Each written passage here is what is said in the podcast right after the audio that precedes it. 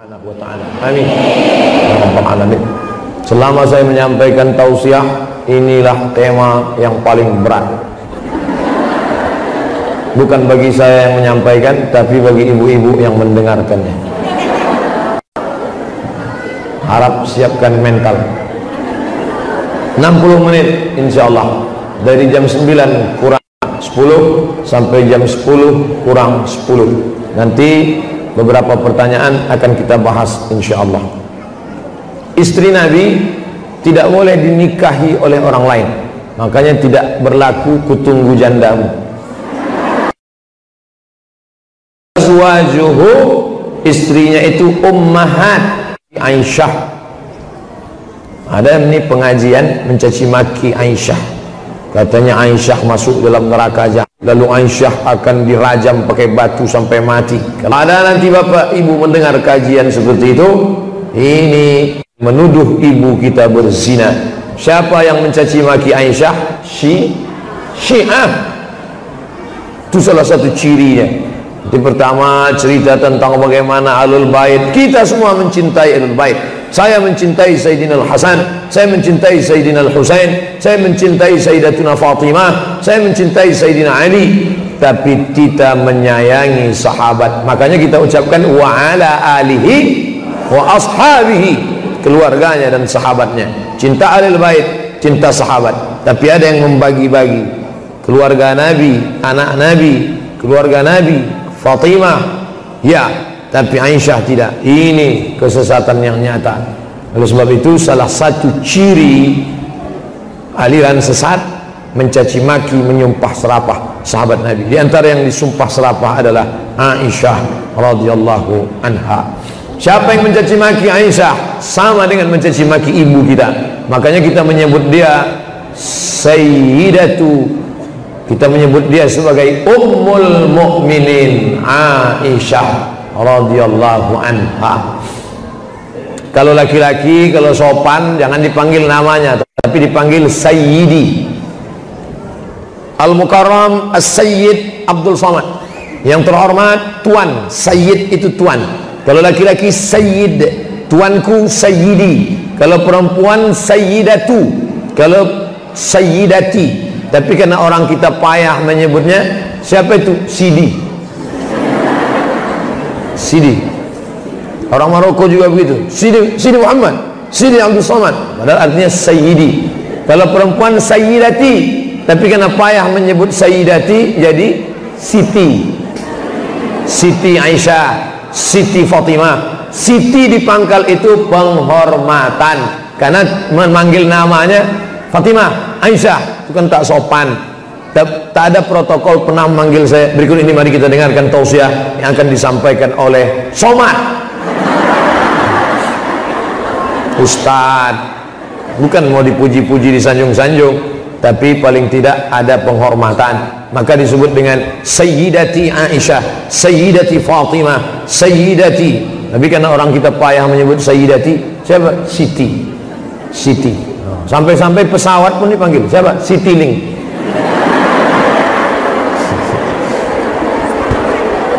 Dah. Jadi didudukkan dulu biar supaya kita tahu di mana kedudukan posisinya bahwa istri Nabi itu adalah ibu kita. Bukan kakak kita bukan adik kita bukan saingan kita bukan tetangga kita tapi ibu kita bagaimana kita menghormati ibu kita? Begitulah kita menghormati istri Nabi Muhammad sallallahu alaihi wasallam. Nah bagaimana sifat-sifatnya? Sifat yang pertama. Saya termasuk penceramah yang tidak pandai ceramah ngalor ngidul. Ada penceramah semua bisa dia bahas. Saya selalu kalau ibu bapak perhatikan coba dengar. Satu dua tiga. Tadi malam berapa? Tiga. Tiga tanda cinta sering diingat sering disebut. Yang kedua diikuti gayanya pakaiannya sifatnya fisiknya perbuatannya. Yang ketiga jaga warisannya. Saya selalu berbicara satu dua tiga empat lima. Hanya saja sekarang terkadang saya selalu menghindari. Ada tiga. Eh dimanfaatkan oleh caleg. Coblos nomor tiga. Kita tidak ada urusan dengan itu. Nah oleh sebab itu maka yang pertama sifatnya adalah menyatakan cintanya. Ah nih ini sekarang banyak orang suka cinta tapi di dalam hati. Makanya ada iklan namanya speak up. Ngomong iklan apa itu? Close up. Speak up ngomong apa yang ada di hatimu bicarakan katakan karena orang lain tidak bisa membaca apa yang ada di dalam. Tahu Bapak Ibu apa yang ada dalam hati saya? Mana tahu? Makanya kata Nabi kalau kau suka pada seseorang kau katakan. Maka saya katakan ke Pak Endri inni uhibbuka fillah. Aku berkasih sayang kepada engkau karena Allah. Itu diucapkan sama laki-laki jangan sama bini orang. Inni uhibbuka fillah jawabannya ahabbakallahu fima ahbabtani Semoga Allah mencintaimu sebagaimana engkau mengasihi aku. Banyak sekali WA masuk ke dalam HP saya. Uhibbuka fillah, uhibbuka fillah, uhibbuka fillah. Gambar perempuan. Loh kok berani dia? Rupanya laki-laki yang masang foto istrinya. Karena dia termasuk laki-laki yang takut istri. Mama, papa boleh main HP? Boleh. Boleh pakai WA boleh. Tapi gambarnya mesti gambar mama.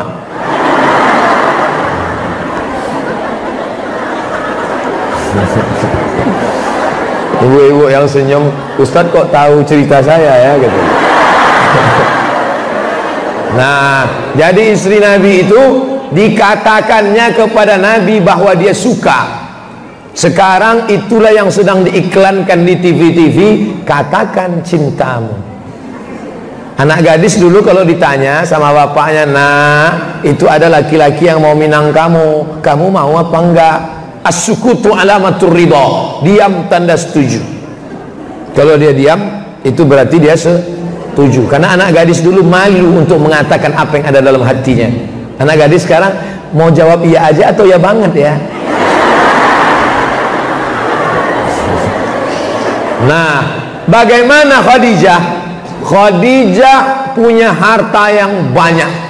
Karena dia bisnismen rumah Khadijah itu naik ke atas bukit sofa menghadap ke arah kiblat.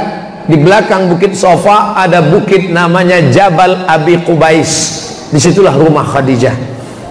Lalu kemudian barang-barang dagangan siapa yang mau bisnis bawa. Bawa barang dagangan ini. Silakan silakan Itulah diceritakan dalam surat Li'ilafi Quraisy Perjalanan bisnis orang Quraisy Ilafihim rihlatas syita Wassaif. Makkah di tengah. Perjalanan musim dingin Syita dingin Soib panas. Ingat Syita dingin Soib panas. Jangan nanti sampai keluar bingung yang sita yang panas apa yang dingin mudah cara ingatnya sita keluar air liur. Shhh, musim dingin berarti. Swaib tidak keluar berarti panas. Begitu cara menghafal kosakata. Re'alata dingin. Swaib panas. Saya Pak Ustadz menyebut sop pun keluar juga air liur. Berarti ompong Makkah di tengah. Kalau musim syita mereka pergi ke Yaman. Rihlata syita pergi ke Yaman. Wasaid musim dingin ke Yaman musim panas ke Syam. Said Syam. Jadi bisnis Nabi Muhammad itu kita hitung berapa negara? Yaman Makkah Madinah Saudi Arabia Syam empat negara. Yordania Tuni, Yordania, Lebanon, Suriah, Palestina. Dari atas Yordania, Lebanon, Suriah, Palestina, Saudi Arabia, Yaman. Berapa negara? Enam negara. Nabi Muhammad itu bisnismen ekspor impor. Jadi jangan bayangkan Nabi Muhammad jual duku antar kecamatan. Makanya jangan heran ketika Nabi menikah dengan Khadijah maharnya 20 ekor onta kali 35 juta 700 juta ditambah beberapa ukiah emas. Dalam ensiklopedia ekonomi Islam dikatakan Nabi menikah dengan Khadijah maharnya 1 miliar. Nyesal kan? Seperangkat alat sholat kitab suci Al-Quran. Tapi jangan gara-gara ini pulang ke rumah bawaannya marah. Pulang ke rumah. Adinda buatin teh manis AA buat aja sendiri. Marah-marah kenapa? Biasa kalau ngaji sama Buya Yahya pulangnya senyum adem. Ini gara-gara ikut Ustadz Somad ini. Marah kenapa? Ternyata Nabi itu maharnya satu miliar. Mas dulu cuma seperangkat alat sholat. Sekarang saya saya netralisir. Perempuan yang paling baik adalah aqalluha mahran yang maharnya paling murah. Udah, udah agak tenang kan?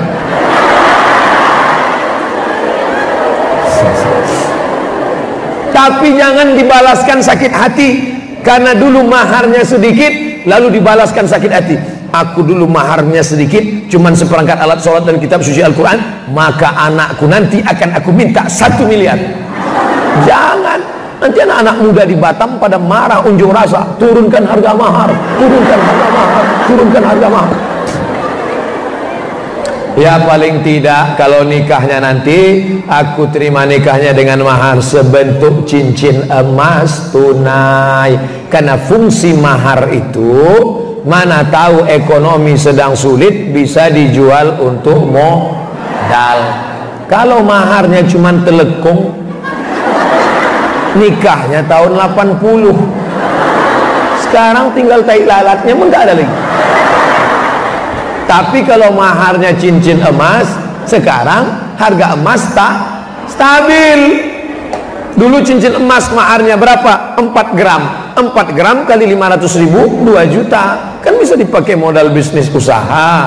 Itu maksudnya. Mama mama mama.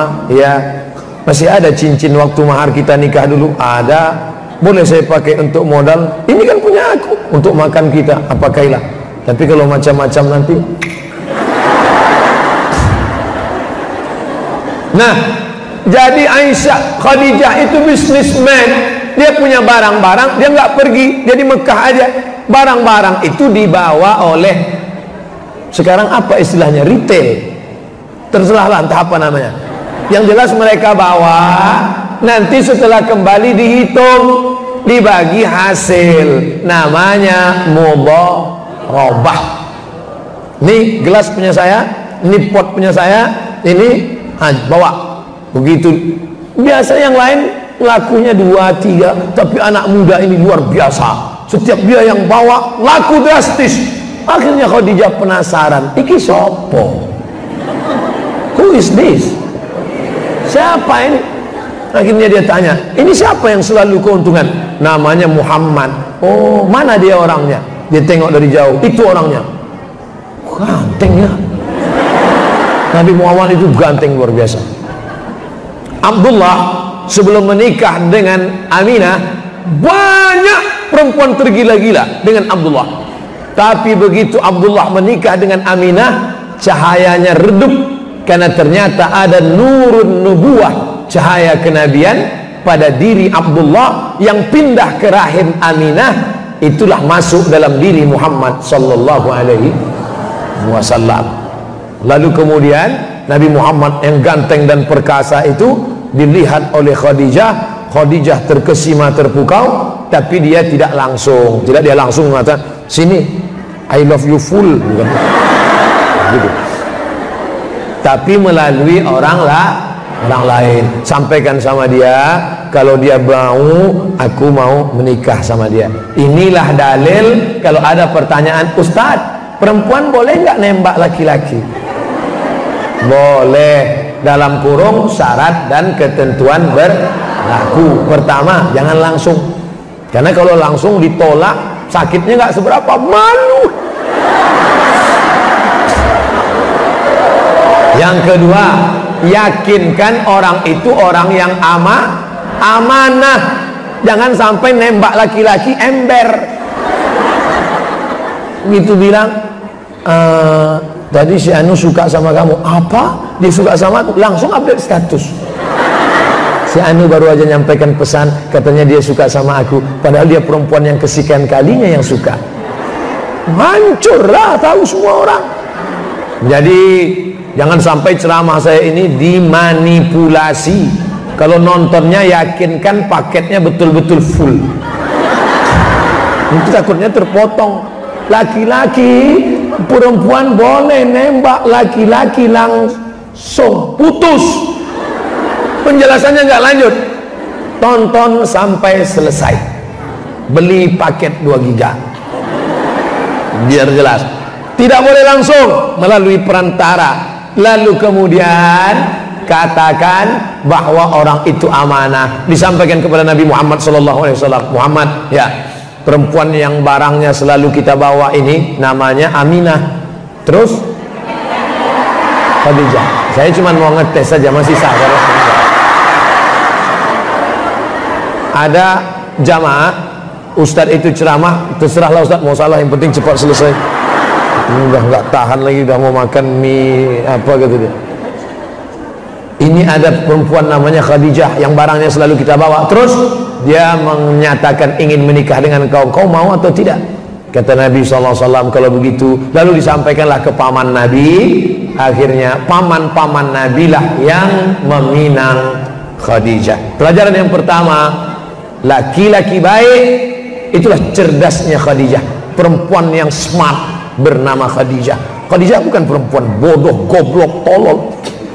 Kaya, cantik mana mau Nabi Muhammad SAW kalau Khadijah itu tidak cantik Nabi Muhammad umur 25 tahun Khadijah umur 40 tahun kira-kira perempuan 40 cantik nggak ya cantik Orang Arab itu kalau jalan 10 orang yang cantik 11. Bayangannya pun cantik.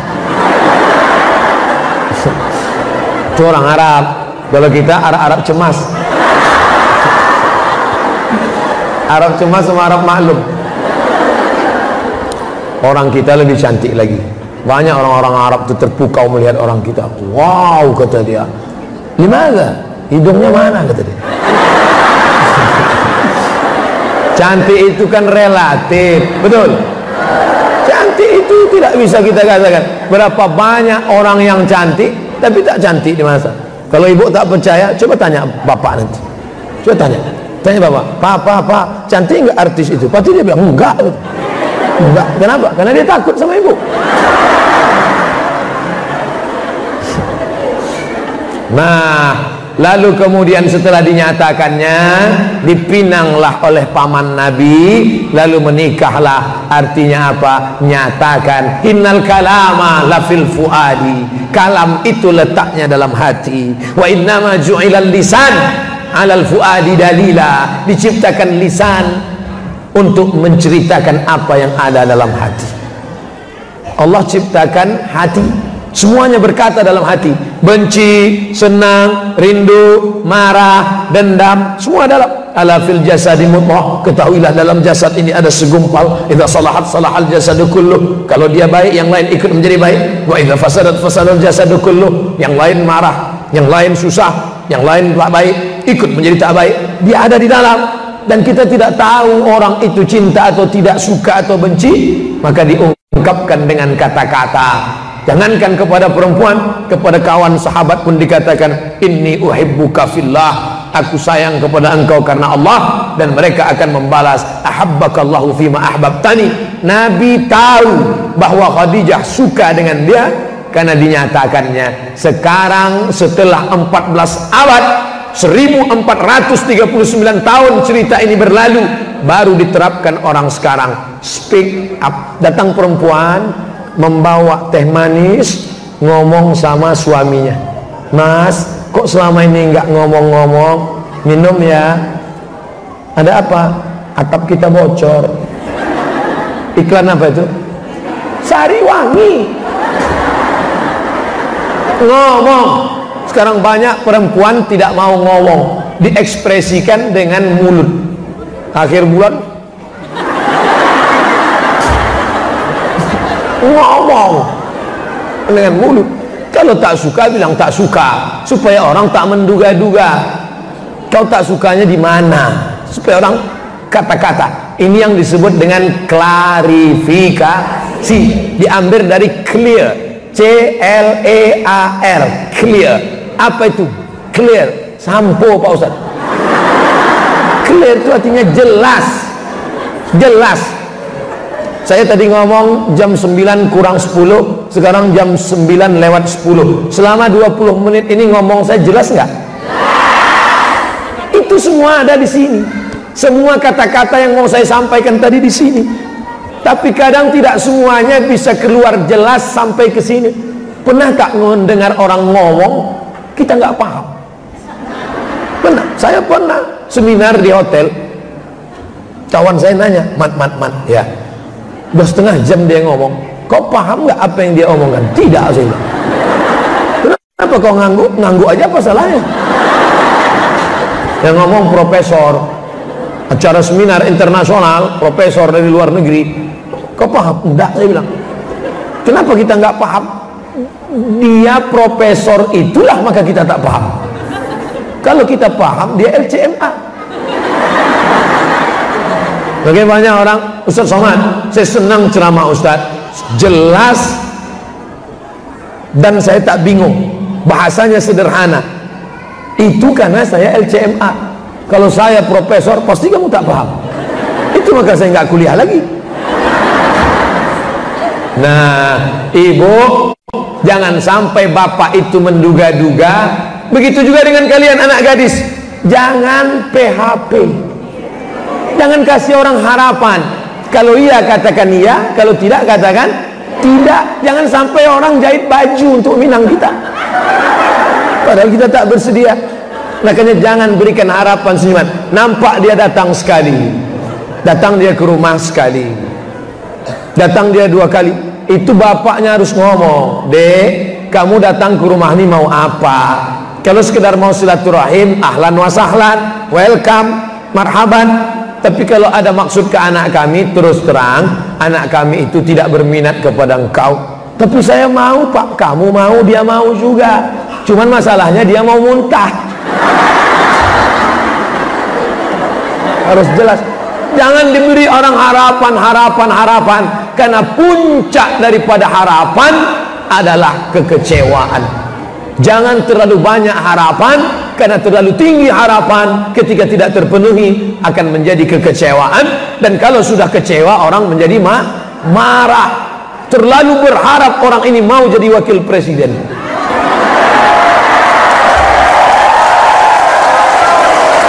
Misal misal contoh akhirnya tidak terpenuhi akhirnya jadi ma marah marah tidak lagi mau dengar ceramahnya saya menduga jangan-jangan orang Batam marah juga. Rupanya tidak. Artinya apa? Memang orang Batam tidak berharap selama ini. Hidup ini boleh punya harapan, tapi jangan terlalu berharap. Begitu juga dengan ibu. Ibu jangan terlalu berharap pada bapak. Kalau bapak terlalu, ibu terlalu berharap, tiba-tiba terjadi, itu ibu akan kecewa terlalu dalam. Jadi biasa-biasa aja. Makanya banyak perempuan ketika suaminya meninggal dia nggak nangis, tenang aja. Terus ditanya, loh ibu nggak nangis? Enggak, kenapa? Memang udah lama aku tunggu.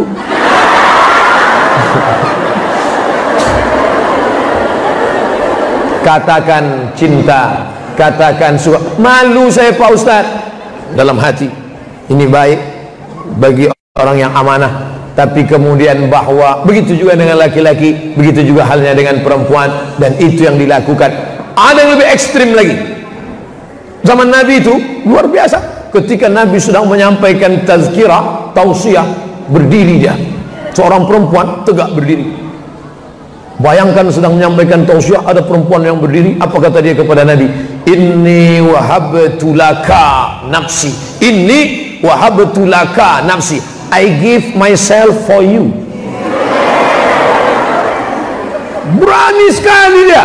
Aku berikan diriku untukmu. Nabi no comment. Nabi terus. Begitu dia tetap berdiri.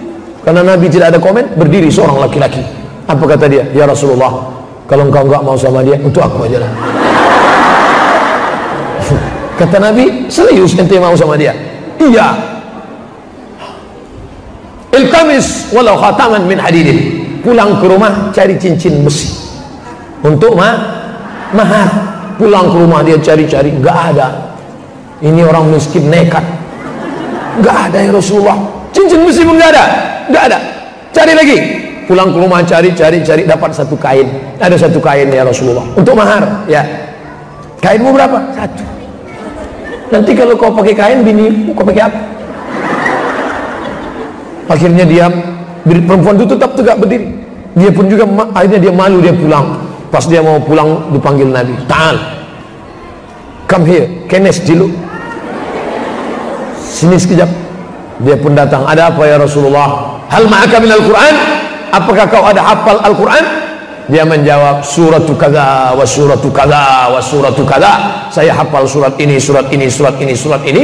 Lalu dinikahkan Nabi di majelis itu zawajtukaha aku nikahkan engkau dengan perempuan yang berdiri itu bima ma'aka minal Quran dengan mahar mengajarkan Al-Quran. Nah sekarang siapa yang mau berdiri? Bukan untuk saya. Mau saya nikahkan sama yang hafal-hafal Quran. Masya Allah.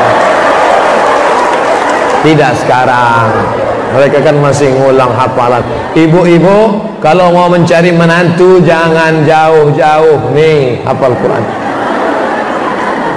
Ustaz cuma ngomong aja. Kalau Ustaz memang betul mau anak Ustaz lah nikahkan. Anak saya semata wayang namanya Mizian Hazik Abdillah. Laki-laki. Andai anak saya perempuan demi Allah saya pilih salah satu ini saya nikahkan sama anak saya tidak ada gunanya punya menantu pejabat. Duit banyak tak sholat tapi mereka hafal Quran. Allah Akbar.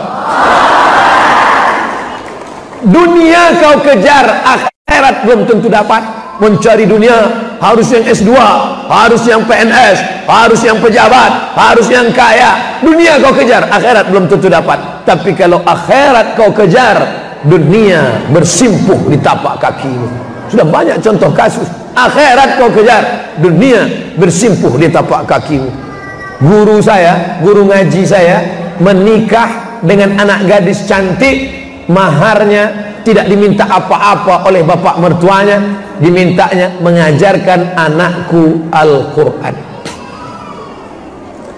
Malang tak dapat ditolak. Untung tak dapat diraih kuasa di tangan Allah ditakdirkan Allah. Juara tahfiz Quran 30 juz di Makkah Al-Mukarramah. Dipanggil oleh sultan diberikan jabatan diberikan rumah dinas diberikan mobil dinas. Hidup bahagia. Yang lama-lama dulu menyesal. Oleh sebab itu maka yang memberi rezeki siapa? Allah.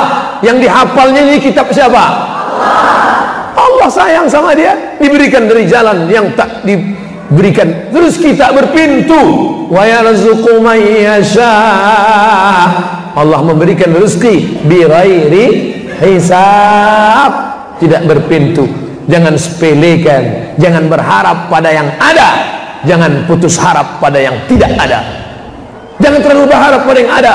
Kau nikahkan anakmu kerana dia kenapa? Kerana dia kaya kerana duitnya banyak kerana bapaknya pejabat nikahkan dua bulan setelah itu habis semua. Dia apa? Diambil KPK miskin kan? Oleh sebab itu maka Allah yang punya kuasa. Kalau Allah mau mengangkat derajat orang dari bawah diangkatnya setinggi-tingginya. Wa yarzuqu man yasha. Innama amruhu idza arada syai'an ayaqula lahu. Kun! Fenomena yang ibu bapak lihat selama ini yang terjadi baru-baru ini sebenarnya hikmah di balik itu Allah cuma mau menunjukkan walaupun di zaman modern di zaman edan bukan di zaman nabi bukan di zaman wali tapi aku mau tunjukkan kepada kalian bahwa aku kuasa kata Allah SWT berapa banyak orang yang pasang baleho baleho baleho baleho mencari partai mencari duit tak jadi. Tapi kalau aku berkehendak orang yang tak mau pun bisa aku kasih. Itu hikmah yang ingin diberikan Allah selama ini. Itu sebenarnya yang ingin saya tangkap bahwa kita beriman. Ada keyakinan. Itu yang membuat kita menjadi kuat. Begitu juga dalam hal memilih pasangan hidup. Apa yang dilihat Khadijah dari Muhammad sallallahu alaihi wasallam? Ayahnya meninggal. Ibunya meninggal. Kakeknya meninggal. Hartanya tak ada. Tapi ada satu yang dia lihat. Integritas kejujuran jujurnya Muhammad sallallahu alaihi wasallam. Orang jujur itu andai dia menang dia tidak akan mengejek. Andai dia kalah dia tidak akan menganiaya. Beda dengan orang tidak jujur. Kalau menang dia akan menindas. Kalau dia kalah dia akan menanduk. Kalau dia menang dia akan ninja ke bawah. Kalau dia kalah dia di bawah dia akan menanduk kalau ada teman ibu bapak seperti itu memijak ke bawah menanduk ke atas nanti hari raya, hari raya kurban potong dia. Bismillahirrahmanirrahim. Pertama speak up. Ngomong. Katakan apa yang ada dalam hatimu. Tapi kadang-kadang kata tidak bisa mewakili rasa. Rasa yang ada dalam hati jiwa mau diungkapkan dengan kata-kata? Kata-kata terlalu miskin untuk mewakili apa yang ada dalam rasa hati manusia. Contoh bapak mau mengatakan rasanya kepada ibu. Dia punya rasa mau diceritakannya ke ibu. Apa kata dia? Bu ya kan ku nanti engkau seribu tahun lamanya. Bapak itu ingin menceritakan tentang hatinya dia ingin tunggu ibu lama tapi kata yang dia pilih salah. Apa kata dia? Ku nanti engkau seribu tahun lamanya. Kebetulan ibu menangkap seribunya itu. Seribu. Apa katamu mas? Seribu tahun? Lima puluh tahun aja udah kena diabetes meletus. Asam urat. Jantung koroner. Artinya apa? Betapa kadang-kadang lidah salah memilih kata karena setiap kata yang ingin mewakili rasa kata pasti berdusta. Nah buatlah update status. Setiap kata ingin mewakili rasa kata pasti selalu berdusta. Bagi yang suka tolong like and share. Amin amin amin amin. Apa sikit-sikit amin sikit-sikit amin. Oleh sebab itu maka pilihlah kata yang baik pilihlah kata-kata yang menyentuh hati. Karena orang kalau sudah disentuh hatinya kau sentuh tangannya mungkin dia lupa. Kau sentuh telinganya mungkin dia tak ingat. Tapi kalau sudah kau sentuh hatinya dia akan jadi milikmu untuk selamanya. Oleh sebab itu gunakan kata-kata yang baik. Kalau saya ngomong begitu jawabkan eh bukan itu so sweet. Dah itu yang pertama. Speak up ngomong bicara clear jelas. Jangan sampai ada yang salah paham salah paham inilah yang menimbulkan putus hubungan Salah paham ini yang membuatkan hubungan menjadi tak baik disebut dengan miskomunikasi. Banyak laki-laki berharap karena perempuan selalu memberikan harapan-harapan dari senyumnya, dari cara ngomongnya, dari cara dia menyambut tamu. Laki-laki ini GR, dia sangka perempuan ini suka. Padahal perempuan itu aku sebenarnya suka kalau kamu jadi tukang kebunku. Dia salah paham salah mengerti. Laki-laki memang selalu salah mengerti. Laki-laki selalu salah tangkap signal. Karena kenapa? karena memang perempuan selalu pencet signal sign kiri beloknya ke kanan. Saya berapa kali bawa mobil saya tengok eh, rupanya belok kanan. Saya tengok di internet makanya ada orang berdoa ya Allah lindungilah aku dari emak-emak yang sign ke kiri belok ke kanan karena perempuan selalu salah memberikan signal. Oleh sebab itu perlu kata-kata yang jelas. Betul kan yang saya ngomong ini kan banyak yang ngaku. Dah selesai yang pertama. Yang kedua itu bagaimana? Sifat Khadijah itu adalah Khadijah ketika Nabi Muhammad sallallahu alaihi wasallam bolak-balik 3 tahun.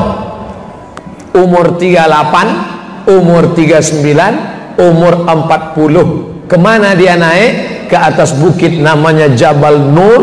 Di atas itu ada gua namanya gua Hira. Apa yang dilakukan Khadijah? Khadijah tidak melarang.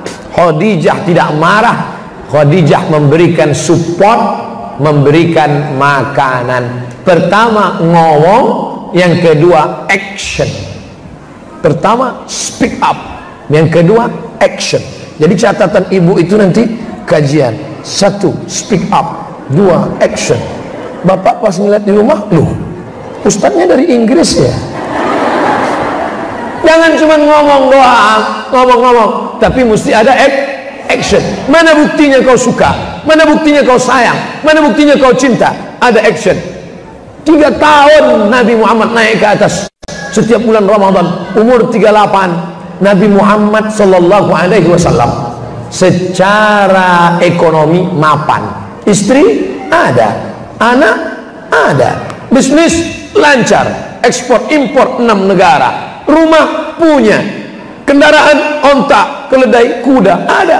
Tapi ada satu kerisauan dalam hatinya melihat orang Makkah minum khamar berjudi berzina menyembah berhala maka perlu mencari tempat kesunyian orang sekarang menyebutnya kontemplasi. Orang kita menyebutnya semedi. Tapi Nabi bukan bersemedi. Dia mencari ketenangan naik ke atas Jabal Nur. Dan Khadijah naik ke atas membawakan makanan itu. Ibu kalau mau tahu rasanya ah, pergilah umroh nanti bawa lontong sayur ke atas.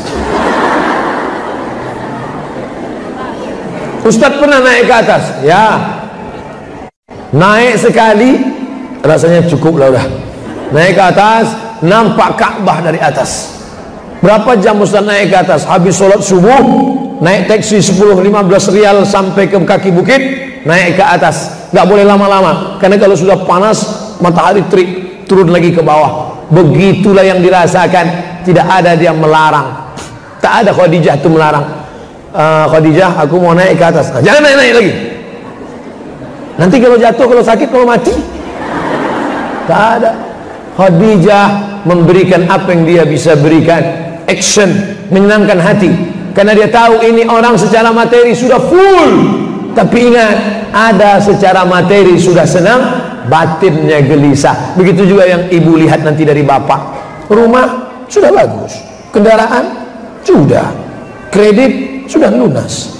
Anak-anak sehat tapi bapak tetap murung apa yang kau risaukan mas? Ada sesuatu. Apa? Nanti kalau ku katakan kau jangan marah ya. Iya. Udah banyak yang curiga kan? Bagus tak usah kita lanjutkan. Artinya apa? Mungkin dia risau. Aku gelisah sekarang bu. Apa yang papa gelisahkan? Masjid kita belum selesai. Hmm, tenang. Jadi maksudnya kalau bisa cincin mau jual satu kita belikan semen. Ambillah mas ambil. Kenapa yang itu? Ini yang imitasi. Ada kegelisahan dalam hati. Dan kalau kita lihat nabi-nabi itu tidak mau berada dalam zona aman. Nabi Adam alaihissalam, Nabi Ibrahim alaihissalam, Nabi Ishak alaihissalam Nabi Musa alaihissalam Nabi Musa alaihissalam dia sudah berada di zona aman. Tinggalnya di mana? Istana Fir'aun. Tahu sendiri gimana hebatnya istana Fir'aun? Megah mewah sampai sekarang menjadi tujuh keajaiban dunia. Tapi ada rasa gelisah di dalam. Kenapa? Ada Bani Israel yang tertindas. Siapa yang menindasnya? Fir'aun. Dia mesti melawan itu. Jadi ibu nanti akan menghadapi bapak pada titik-titik tertentu dia menghadapi kegelisahan dalam hati. Aku ingin menyekolahkan anak yatim. Apa gelisahnya apa? Anak kita kan sudah ada. Anak kita ada tapi ada anak yatim di belakang yang tidak sekolah. Aku mau bantu dia. Bantulah pak. Tapi ibunya mau aku bantu juga. Jangan! Papa belikan baju papa belikan beras biar mama yang ngantar. Gitu yang beri berasnya yang beli bajunya bapak yang ngantarnya ibu. Jangan bapak tuh ngantar. Nanti kalau bapak tuh ngantar mak anak yatim tuh cantik pula hancur dunia persilatan.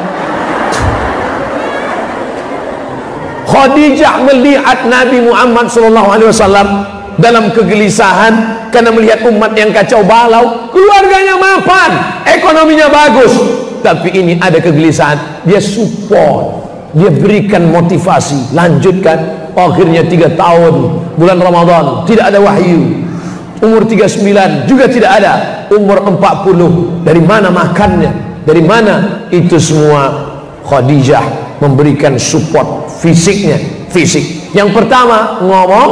Yang kedua bukti. Yang ketiga ini yang langsung. Kalau yang tadi sekedar support. Beri izin. Jangan ngomong tak tentu arah jangan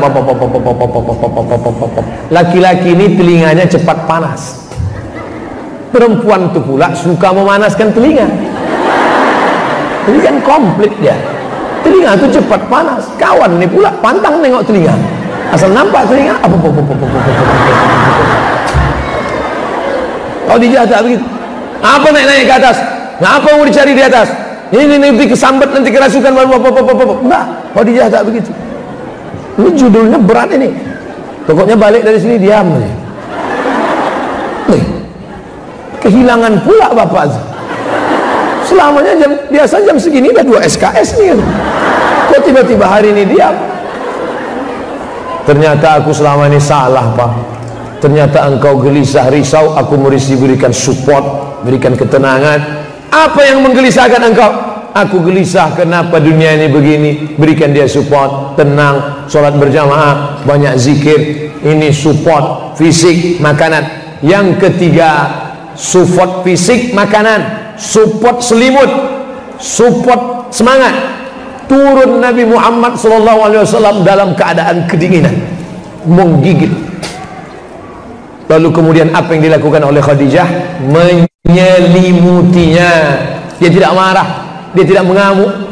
Nabi Muhammad turun dalam keadaan kedinginan dia tidak marah. Coba kalau perempuan yang tidak ridho melihat kedinginan ah kan udah aku kasih tahu kemarin. Jangan naik naik juga. Ah, tahankanlah sendiri. Matilah situ. Tapi Khadijah tidak. Dia selimuti Rasulullah. Makanya turun ayat wahai orang yang berselimut. Dua ya ayyuhal muzammil. Yang kedua ya ayyuhal mudassir. Disar kain yang menutupi badan. Kedinginan Nabi menggigil ketakutan. Dia berikan support motivasi. Pertama actionnya dalam bentuk makanan berikan semangat. Yang kedua jangan rendahkan dia.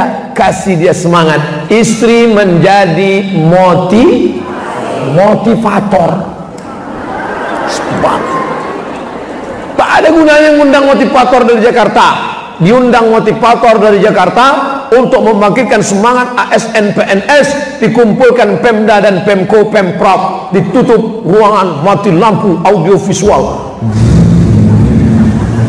semangat semangat semangat begitu selesai acara letong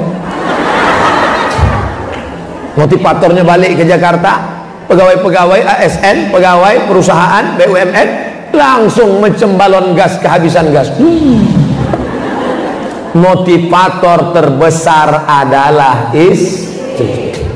Di balik laki-laki yang perkasa ada perempuan yang luar biasa di mana perempuan itu berada? Inilah perempuan-perempuan.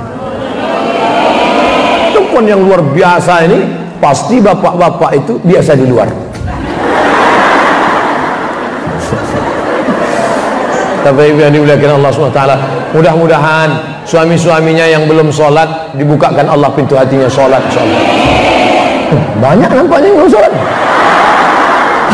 Dari bunyi amin kenapa ibu bilang amin tadi suami ibu tak sholat suami kawan saya Pak Ustaz artinya kita tidak egois tidak mendoakan diri kita saja kita doakan orang lain Ustaz selamat suami saya belum sholat Ustaz Kenapa ibu bisa nikah sama dia? Saya pun dulu nggak sholat juga. Dia iblis, saya setan. Tapi kemudian setelah kami ngaji sama Buya Yahya, ngaji dengan Ustadz Fulan, disebutkannya nama Ustadz-Ustadz, ngaji kami dengan Buya Yahya, ngaji kami dengan Ustadz Salim Afidlah, ngaji kami dengan Ustadz, saya tunggu, tak ada nama saya disebutnya. Akhirnya Alhamdulillah kami sudah mengaji Pak Ustadz tapi suami kami belum juga terus kasih motivasi. Berapa banyak laki-laki yang dulu tidak baik menjadi baik karena istri-istri yang baik. Amin. Pakai jaket kulit pakai celana jeans pakai topi pet gaya-gaya metal. Tak ada bentuk orang pengajian. Tapi kalau sudah pergi ke masjid pengajian di atas tempat sholat di belakang ruang pengajian dia duduk di kursi paling depan. Mendengarkan ustaz. True story kisah nyata. Saya ketemu orang. Saya ini orangnya suka penasaran. Saya tanya pak ya. gimana ceritanya bapak suka pengajian? Padahal gaya bapak gaya metal saya ini orangnya nggak suka ngaji Pak Ustaz.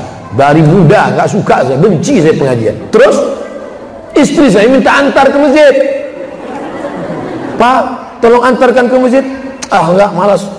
Ayo antar ke masjid. Pergi aja sendiri. Nanti kalau dilarikan super taksi akhirnya saya antar. Setelah saya antar saya nggak mau ikut pengajian. Saya pulang. Nggak lama dia nelpon. Tolong jemput. Ah pulang aja sendiri kalau dilarikan super taksi akhirnya saya jemput. Saya jemput dia lama nggak keluar. Ditelepon nggak diangkat SMS nggak dibalas. Akhirnya saya dekati ke pintu. Saya sudah mau marah nih Pak Ustaz saya dekati pintu aula tempat pengajian mau marah. Saya dengar eh ceramahnya mantap. Terkesan hati saya. Dalam hati saya ini pasti pengajian saya. Coba tak sabar dengar karena dia lama ceritanya saya tanya ustadznya siapa? Dr. Mustafa Umar. Oh bukan saya ini. Dr. Mustafa Umar nama kajiannya tafsir Al-Ma'rifah di Pekanbaru Riau. Kajian tafsir ini dari awal sekarang sudah hampir setengah Al-Quran. Pengajian di bawah Masjid Agung An-Nur Pekanbaru Riau. Ramai tiap malam seminggu empat malam. Ibu bapak ibu diri. Malam pertama saya dengar tapi saya malu masuk ke dalam akhirnya istri pulang pulang. Besok malam saya jemput dia lagi. Saya duduk kursi paling belakang lama-lama ke tengah. Dan sekarang tidak pernah absen. Gara-gara is berapa banyak laki-laki nggak suka pengajian menjadi suka ngaji gara-gara istri. Bayangkan kalau istrinya suka lagu dangdut. Saya sebetulnya nggak suka nyanyi ini Pak Ustaz tapi karena nengok istri saya tiap hari kayak racun kucing garong cinta satu malam kabi kaci kabi hangatnya selimut tetangga. Menghafal pula Ustaz tujuh judul-judulnya oleh sebab itu maka yang pertama katakan, ucapkan, speak up. Yang kedua action, beri dia semangat bentuk fisik. Yang ketiga beri dia non fisik apa itu? Tenangkan jiwanya. Turun dalam keadaan menggigil. Ditanya siapa kata Nabi Muhammad SAW aku tidak tahu makhluk yang besar. Tiba-tiba dia memeluk aku. Dia berkata ikra baca. Aku jawab ma ana biqari. Dia tablik ikra baca. Aku jawab ma ana biqari. Aku tak bisa baca. Dia paksa lagi ikra baca. Aku jawab aku tak bisa baca. Akhirnya dia berkata ikra bismi rabbikal ladzi khalaq. Khalaqal insana min 'alaq. Ikra wa rabbukal akramul ladzi 'allama bil qalam. 'allamal insana ma lam ya'lam. Kira-kira siapa itu apa kata Khadijah? Engkau bukan orang jahat engkau orang baik. Itu pasti tanda yang baik. Siapa yang menenangkan pertama kali hati Muhammad SAW Khadijah. Coba seandainya Khadijah istri yang tak baik apa dia? Wah itu pasti nyiblorong wah. Dulu mas dulu ada orang yang kayak gitu tiba-tiba dua hari setelah itu mati. Tenangkan jiwanya Bapak ini memang tegap, perkasa, tapi di balik tubuh yang perkasa itu ada jiwa yang labil, gontai. Yang menguatkannya siapa? Ibu. Satu pohon akan tumbang, datang ibu menjadi penyangganya. Dan saya langsung kisah nyata, true story, Profesor Dr. Fulan, tak boleh sebut nama, Direktur Rumah Sakit datang ke saya, Ustadz Somad mana yang lebih kuat? Laki-laki apa perempuan? Oh laki-laki pak. Laki-laki lebih kuat. Salah Ustaz Somad. Ini data. Perempuan lebih kuat daripada laki-laki dilihat dari gennya. Makanya banyak perempuan-perempuan bisa tahan menjadi single parent sampai mati betul? laki-laki mana tahan? Dan menurut data Ustaz Somad ini bukan menurut saya menurut Pak Profesor pimpinan rumah sakit angka ditunjukkan angka-angka angka kematian lebih banyak angka kematian duda daripada janda janda bisa terus sampai tua menyekolahkan anaknya, menikahkan anaknya, sampai mengakikahkan cucunya. Kalau laki-laki enggak, begitu istrinya meninggal, dia pun ikut mati. Dua kemungkinan. Kalau tak mati, kawin sekali lagi. Datanglah seorang anak, emaknya meninggal. Emak kami meninggal Pak Ustaz. Maka kami sampaikan ke ayah kami, ayah, ayah jangan risau. Emak sudah meninggal, jangan pusing. Ayah tinggal datang saja. Ayah bisa terbang ke Surabaya. Ada kakak kita. Ayah tinggal ke Semarang. Ada kakak kita. Ayah mau pergi ke Kuala Lumpur. Ayah terbang ke Kuala Lumpur.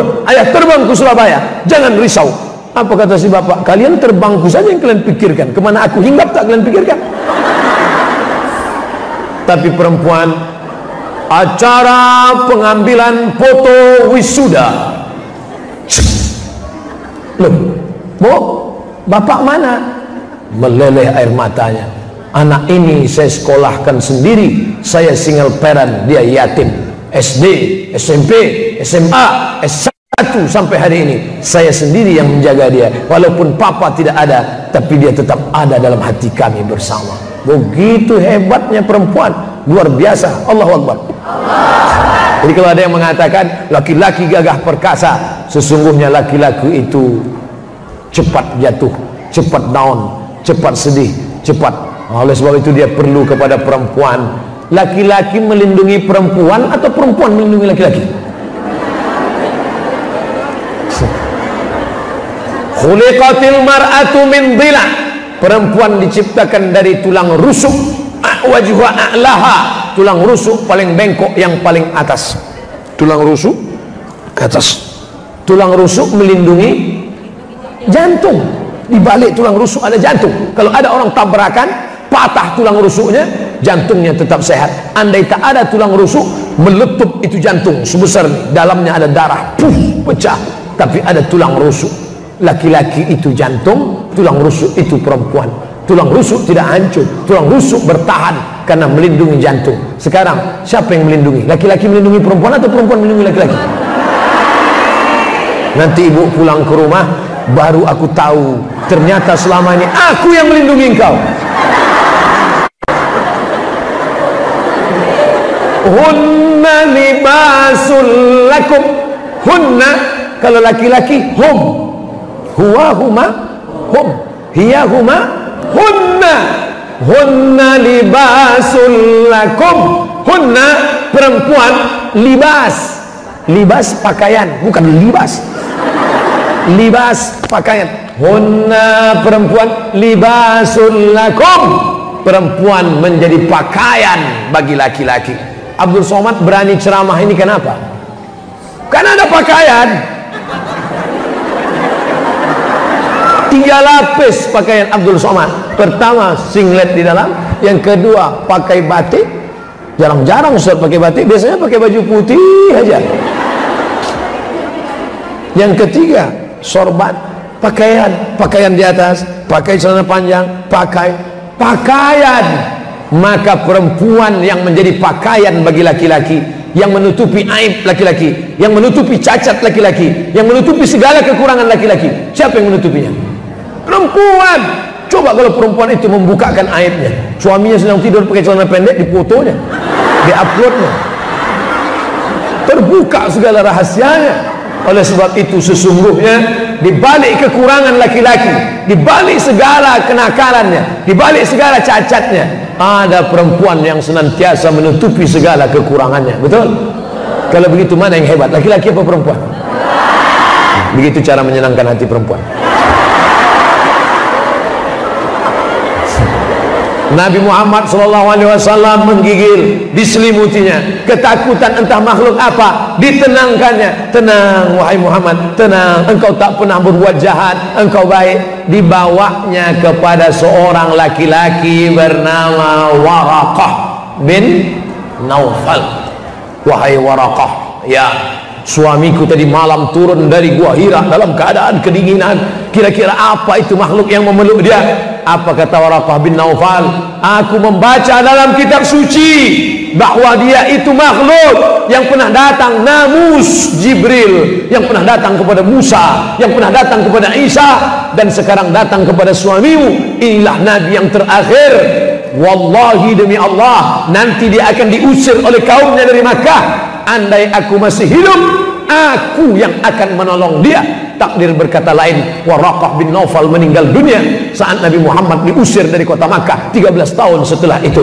Tenanglah hati Nabi Muhammad mendengarkan nasihat mendengarkan kata-kata mendengarkan kebaikan-kebaikan. Siapa yang menyelimutinya Khadijah. Siapa yang menenang, menenangkan hatinya? Khadijah. Siapa yang membawanya kepada Waraqah bin Naufal? Khadijah.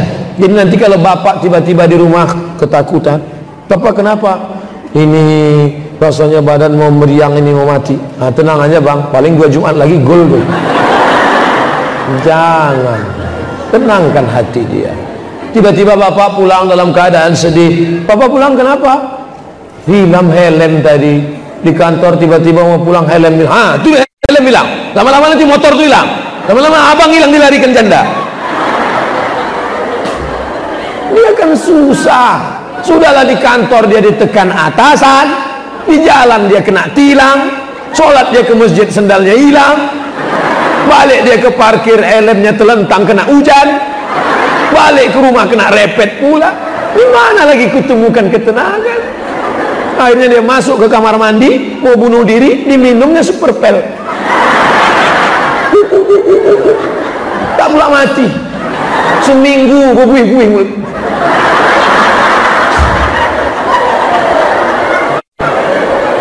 ketenangan. Pulanglah si bapak. Dari pagi sampai petang hujan lebat tak turun panas. Hujan terus. Pulang jam 6 sore es krim tak laku. Apa kata istrinya? Tenang pak. Kita makan bersama-sama. Allah akan ganti rezeki esok hari. Tenang dia. Coba kalau disesalinya. Ha itulah. Udah tahu hujan. Jual es krim juga. Hari ini kita sudahlah tak laku dia pula disesali. Mau ke mana lagi dia? Hanya dia pergi ke jembatan Barelang? Maksudnya tukar profesi dari es krim menjadi tukang foto. Ini ibu suuzon aja mau coba nah selanjutnya yang ke? Yang keempat. Yang keempat apa dia? Istri Nabi Muhammad Sallallahu Alaihi Wasallam itu orangnya smart. Apa itu smart smart cerdas. Pertama speak up ngomong. Yang kedua berikan action dalam bentuk fisik dalam bentuk support makanan. Yang ketiga tenangkan ketenangan non fisik yang keempat cerdas. Sekarang HP-nya cerdas. Apa nama HP-nya smartphone. HP-nya cerdas. Orangnya goblok. Istri Nabi itu cerdas di mana letak kecerdasannya? Cerdasnya Aisyah radhiyallahu anha. Ambil setengah agamamu dari Humairah. Kalau kalian mau mengambil agama ini ambil. Penjelasannya tujuh sahabat Nabi yang paling banyak hafal hadis salah satunya adalah ha? Aisyah. Sekarang Alhamdulillah anak-anak kita yang laki-laki sudah hafal Quran tapi kita ingin anak-anak perempuan kita juga cerdas mudah-mudahan anak-anak ibu yang perempuan hafal Quran insyaAllah Ustaz Somad Tadi sahibul bait tempat saya menginap sahabat dakwah Ustaz Somad doakan anak kami ini menjadi penghafal Quran insyaallah Pak. Tanda tangan ini terus semoga anakku menjadi penghafal Quran. Anak perempuan harus cerdas secerdas Aisyah. Ahli fikihnya Aisyah luar biasa. Bersihnya Aisyah, cerdasnya Aisyah. Datang orang menanya ke Nabi, "Ya Rasulullah, gimana cara? Maaf, maaf, maaf, maaf. Bagaimana cara membersihkan darah haid? Nabi malu. Nabi itu orangnya sangat malu. Merah wajahnya saat mau menjelaskan bagaimana cara membersihkan darah haid. Siapa yang menjelaskan? Aisyah yang meriwayatkan bagaimana Nabi mandi wajib. Apakah Nabi itu langsung siram atau wudhu dulu? Mana bagian kaki yang disiram? Siapa yang meriwayatkannya? Aisyah. Maka anak-anak perempuan cerdas jadi jangan bayangkan Islam mengajarkan perempuan itu cuman dapur, kasur, sumur, kubur.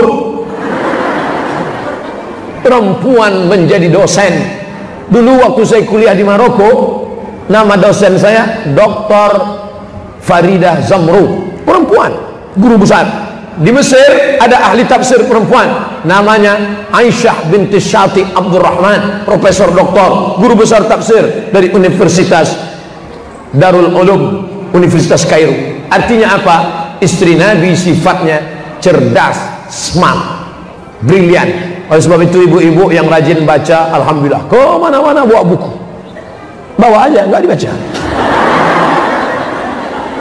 Bapak Ibu yang dimuliakan Allah Subhanahu wa taala, kecerdasan yang luar biasa. Datang orang bertanya kepada Abu Musa Al-Asy'ari. Abu Musa, ya, aku mau mandi wajib terus rambutku dikepang perempuan.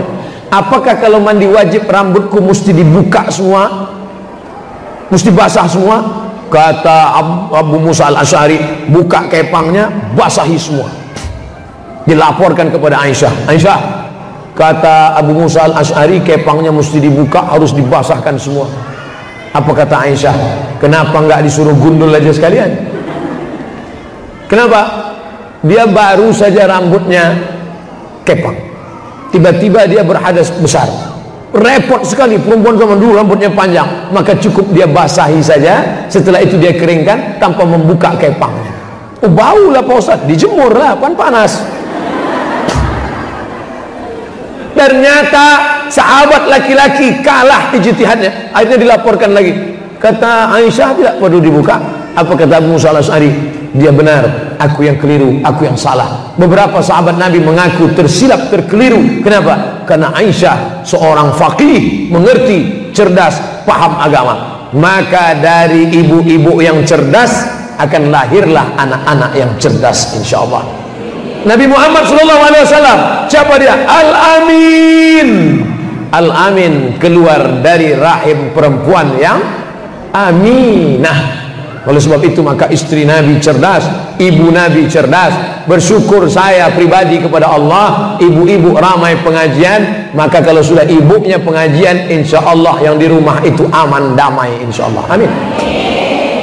Ceramah saya 100 laki-laki. 100 laki-laki yang mendengar ceramah saya serius 50 yang bisa menyampaikan ke rumah cerita pas 20 yang istrinya mau mendengar 10 yang istrinya mau mengamalkan 5 orang. Dari 100 tinggal 5 tapi kalau saya ceramah di depan 100 perempuan pulang dia ke rumah diceritakannya ke suaminya 100 menjadi 200 diceritakannya ke anaknya 100 menjadi 300 menantunya dipanggilnya juga papa sini anak sini menantu suruhnya. Nah dengar nih kalau tak kalian dengar tak masak nanti. Anaknya menantunya suaminya dia menjadi 400 dipanggilnya pula cucunya. Dengarkan nenek bicara menjadi 450 karena sebagian belum punya anak. Makanya sekarang sasaran aliran-aliran sesat selalu menyampaikan pengajian bukan lewat laki-laki tapi lewat perempuan. Caleg. Ini sudah lama lagi mau dekat pilek April 2019 7 bulan lagi. Siapa yang paling didekati orang sekarang? Ibu-ibu bapak-bapak dibiarkannya saja. Banyak disebarkan bagi sembako bagi jilbab rebana dua set untuk siapa? Ibu-ibu. Karena kalau sudah suara ibu-ibu dipegang, maka bapak-bapak sudah selesai. Maka yang paling mengerikan sekarang adalah gerakan mak-mak garis keras. Itu yang paling ditakuti sekarang. Oleh sebab itu maka perempuan yang cerdas, istri Nabi Muhammad sallallahu alaihi wasallam adalah perempuan yang cerdas. Yang terakhir yang kelima, apa itu yang kelima? Istri Nabi itu berakhlakul karimah akhlaknya luar biasa. Ya ayuhan nabi. Hai perempuan qul li azwajika. Katakan kepada istrimu wa banatika anak-anak perempuanmu yudnina alaihinna min jalabibihin panjangkan pakaian mereka. Aisyah itu sampingkan menjaga matanya melihat laki-laki dari tel celah telinga Nabi. Nabi duduk ada laki-laki menarikan tongkat pendek orang Habasyah di dalam Masjid Nabawi. Aisyah hanya berani menonton dari celah telinga Nabi SAW melihat dari jauh. Tak berani dia. Bukan dia perempuan sekarang dia nonton. Lakinya pula panggil sini mas sini sini, sini. dia pula panjat pinang 17 Agustus. Perempuan panjat pinang laki-laki disuruhnya pula main bola pakai daster. Ah mas ini daster. Pakai daster mama. Pergi. La ilaha illallah Muhammad Rasulullah. Laki-laki main bola pakai daster Yang menonton bini-bini sambil ketawa. Menangis pangeran Diponegoro Melihat ulah kita ini. Menangis Tengku Umar. Mereka meregang nyawa mengusir Belanda. Kita pula memperingati merdekanya begini. La ilaha illallah Muhammad Rasulullah perempuan apa ini Alhamdulillah di Batam itu tidak terjadi. Tadi saya mulai ceramah ini jam 9 kurang 10 Sekarang pas jam 10 Saya ceramah akhirnya. Tadi saya sangka ceramah 30 menit aja Rupanya ceramah 70 menit. Nanti kalau ada yang bertanya Siapa tadi yang ceramah? Ustaz Somad. Berapa lama? kultum kuliah 70 menit. Apa yang dia ceramahkan tadi? lima yang pertama ngomong, bicara. Yang kedua action dalam bentuk zahir. Yang ketiga action berikan motivasi dalam bentuk batin. Yang keempat smart. Yang kelima akhlakul karimah. Dari cara berpakaian berjilbab sampai suaranya tidak boleh tinggi sampai menengok laki-laki pun dari celah telinga Nabi Muhammad sallallahu alaihi